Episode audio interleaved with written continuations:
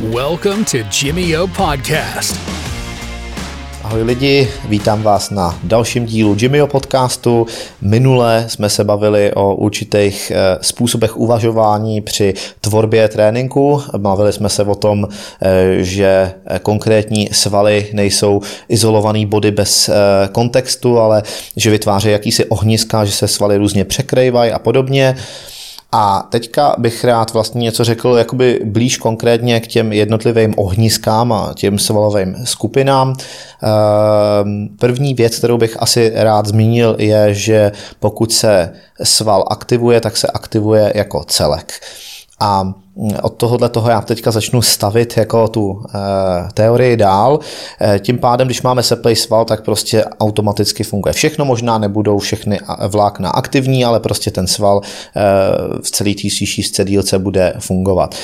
A vlastně potom e, vyvstává otázka, no jo, ale když třeba chci se soustředit na nějakou jeho část, jako by dává to vůbec smysl. A ta odpověď na to je určitě kladná, určitě to smysl dává a vlastně my můžeme dělat to, že ačkoliv máme třeba nějaký ohnisko, tak ho můžeme ještě dál jako zúžit na nějaký jako podčásti, které potom můžou ve finále pokrýt jakoby celý ten sval. Pokud dáme třeba za příklad, eh, řekněme třeba prsní sval a dejme tomu jeho okolí, tak můžeme samozřejmě eh, podle výšky uložení těch vláken a toho směřování eh, zacilovat na vrchní, střední, spodní, krajní, vnitřní části a tak podobně. A pokud nalezneme takové cviky a takovou biomechaniku, která všechny tyhle ty jednotlivé věci bude odkrývat, navíc jak jsem říkal, pracujeme ve vrstvách, velký prsní sval podkrývá malý a naléhají na nic jako celá řada dalších. Máme tam mezižeberní a pilovitý svaly a podobně. Každý se přeci jenom může podívat do nějakého anatomického atlasu, ale pokud se budeme zaměřovat na všechny tyhle ty jednotlivé oblasti, jak jsem říkal, ohniska, nejenom konkrétní um, svaly, tak se můžeme eh, zacílit prostě na tyhle ty jednotlivé podskupiny. A ty to, to zaměření a ten jejich součet vlastně v ideálním případě eh, vyzváří něco jako pokrytí toho svalu eh, větší, menšíma částma, dejme tomu podmnožin, který to potom jako vygenerují, vlastně to pokryjou. A tímhle tím způsobem my můžeme přistupovat vlastně jako skoro ke každý svalový skupině, najít proto ty vhodné tréninkové cviky a prostředky, metody. A samozřejmě Eh, potom nějakým způsobem jako třeba setrvat na nějaký oblasti, která je třeba pro nás slabinou. Příklad řeknu, eh, někdo bude mít eh, třeba eh, šíř od sebe upnutý ehm, třeba prsní svaly a bude potřebovat vyplnit jakoby ten vnitřní koridor kolem prsní kosti například. Tudíž by se měl asi hodně snažit vyvinout, dejme tomu jako tu střední část a bude hledat cviky, který vlastně tadyhle tím způsobem vlastně získá tohleto zase zpátky pro sebe a nebude to už slabinou. A v případě, že takový člověk třeba cvičí eh, jako tu oblast prsou, to ohnisko prsou, eh, tak eh, může třeba zařadit víc různých cviků na ty středy, než na, dejme tomu, nějaký jiný okraje těch prsou, který třeba už tak nezaostávají. A tohle to je vlastně jakoby určitá věc, která ve většině e, situací asi není úplně zřejmá. E, někdy lidi jako jednají intuitivně, ale e, já bych řekl, k čemu jako chci dospět v tomhle tom, je, že existuje určitý takový kombinatorický princip, že je dobrý pokrývat všechny ty oblasti a dejme tomu si určit prioritu, jako který z nich třeba potřebují být pokrytý víc. Po případě žádná priorita, po případě třeba pokrytí jako Eh, dejme tomu celkového toho svalu stejnoměrně ve všech částech, pokud jako eh, tam není nic, co by bylo nutno dohánět, ale vlastně pracovat na tom jako v celku, tak tudíž potom to, ale stejně pořád se jedná o to pokrývání. Asi bychom neuspěli, když chceme eh, vybudovat nějakou harmonickou postavu, aby jsme například trénovali do nekonečna třeba jenom vrchní prsa, a vlastně eh, šidili trošičku jakoby třeba ty kraje a dejme tomu spodek a, a ten vnitřek, vlastně bychom trošičku vyrostli z té estetiky zase zpátky a eh, i třeba v dobrý vůli, že to tak je, protože jsme slyšeli, že přece vrchní prsa nejdou tak snadno zaměřit, tak je budu dělat furt a furt. Samozřejmě je potřeba opravdu být eh, co nejchytřejší a přistupovat k tomu nějakým způsobem, který rozhodně nebude samoučelný. Jako definice samoučelnosti bych jako řekl náhodný výběr cviků, třeba který mám rád nebo který jsem okoukal a eh, jsou si natolik podobný, že vlastně zahrnou jenom určitý oblasti a zároveň některý z nich jakoby úplně vypustí.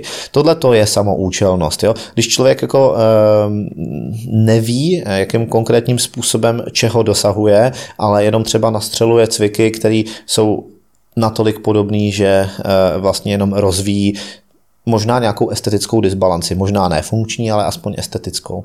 A na tohle to je opravdu jako eh, třeba dát pozor. Já bych eh, teďka třeba ještě eh, udělal nějaký další příklad, jak k tomu můžeme přistupovat. Ehm, vemme si třeba paže a dejme, dejme tomu biceps a triceps.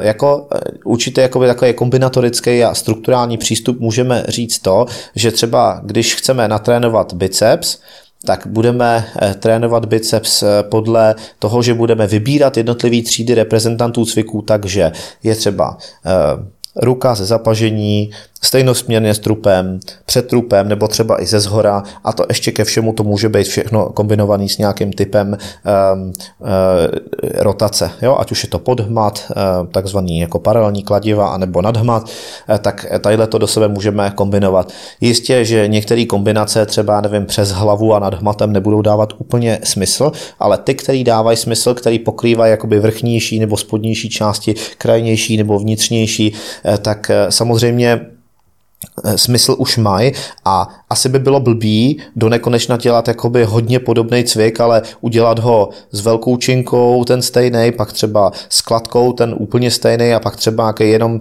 téměř jenom minimálně jiný, ale vlastně se to bude furt motat kolem toho stejného a všechno to ostatní nám vlastně uteče a pak třeba budeme trénovat něco jiného. Tohle to je vlastně ta samoučelnost. Proto já vlastně jako apeluju na to, aby jsme k tomu přistupovali nějakým takovýmhle konkrétním způsobem. Stejně tak se to dá dělat například u tricepsu, jo, taky prostě stejnosměrně s pažema, ze zapažení, eh, vepředu, v pravém úhlu nebo nad hlavou a tak podobně. Jo? Takže tohle to všechno musíme nějakým způsobem efektivně zvažovat a eh, neopakovat eh, třeba příliš často monotónně jenom jednu věc.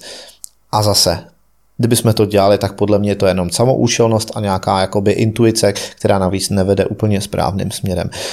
Stejně se dá přistupovat například eh, na břiše.